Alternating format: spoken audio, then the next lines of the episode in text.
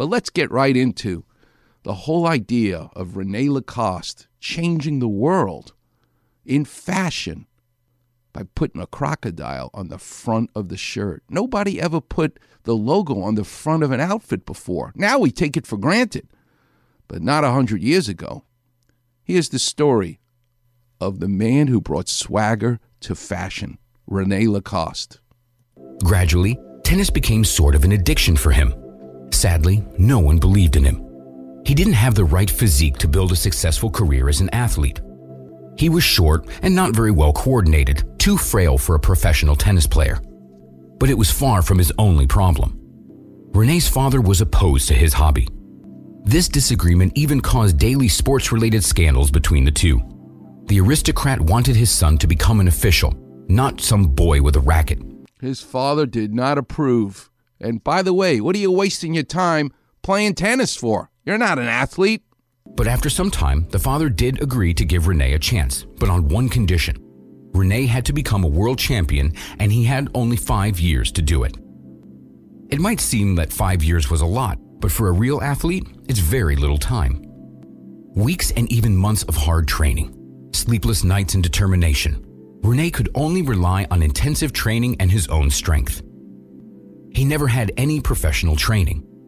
There was no such support from his father, and the young man could only count on himself. He perfected his technique each day by watching the professionals play. But he needed swagger. He needed to scare people. But he was not the intimidating-looking guy. He looked like that singer Mark Anthony. He ain't scaring anybody. During one of his professional trips, the tennis player was walking the streets of Boston when an expensive and quite an extravagant accessory caught his eye in a shop window. It was a crocodile leather suitcase. Very elegant and not cheap. If I win, I'll definitely buy it, René said to himself before one of the tough tournaments. He was a tough opponent, sometimes even aggressive. Each of his games was like a show.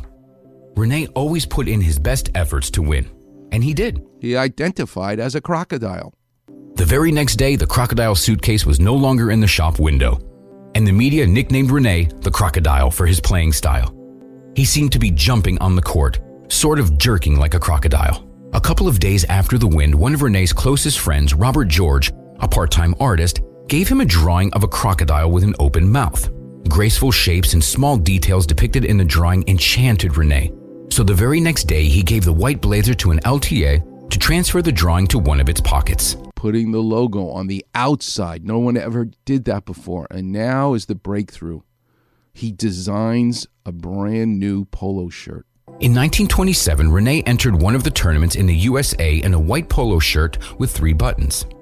It was sewn by his own design and featured the same special crocodile on its chest.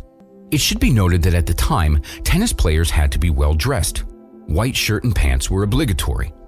René's decision regarding his clothes was seen as a protest against the main rules of the tennis tournaments, but whichever way you look at it, white polo was much more comfortable, and it looked perfect against the background of a green court. He invented swagger in clothing, in sports. But some saw it as a defiance of tennis as a sport. Many criticized René and even wanted to ban him from playing, but he looked so cool in his outfit that soon other tennis players began to copy René's uniform, which, of course, he didn't exactly like.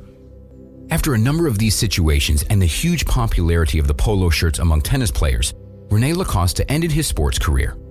In nineteen thirty-three, he founded a new clothing brand named after René's last name, together with the knitwear magnate André Guillier, whom René met accidentally, by the way.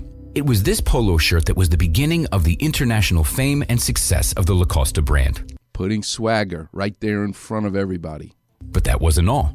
For the first time in the history of fashion, the logo was placed not on the inside of the branded product, but on the front.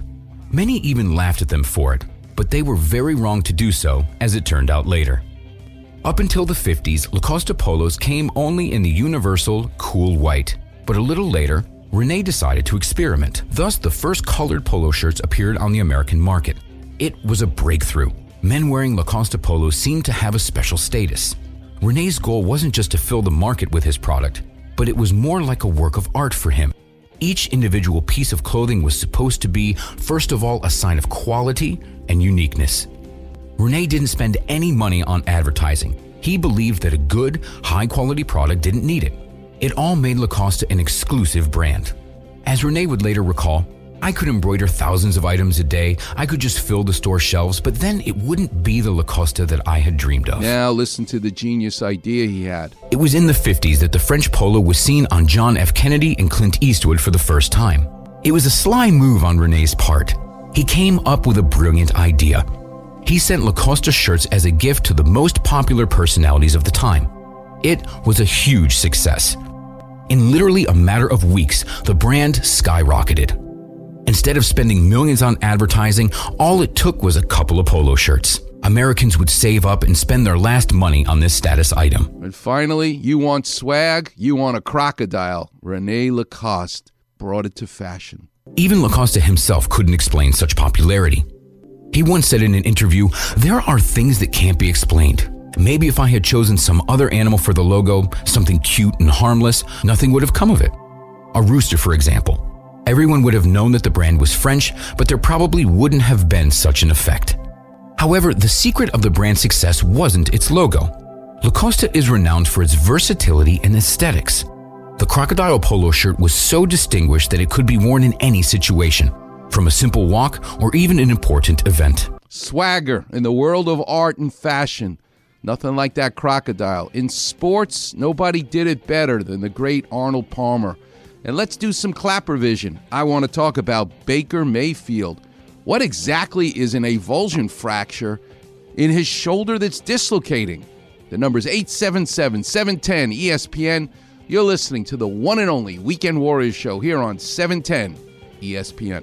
Miss an interview or Doc's weekly story? Check it out on the Weekend Warrior Facebook page. Also, Doc's advice to callers on their aches and pains. Just type Weekend Warrior in the Facebook search bar, and you'll see Doc's picture in the listings. And thanks again for checking out the Weekend Warrior Facebook page.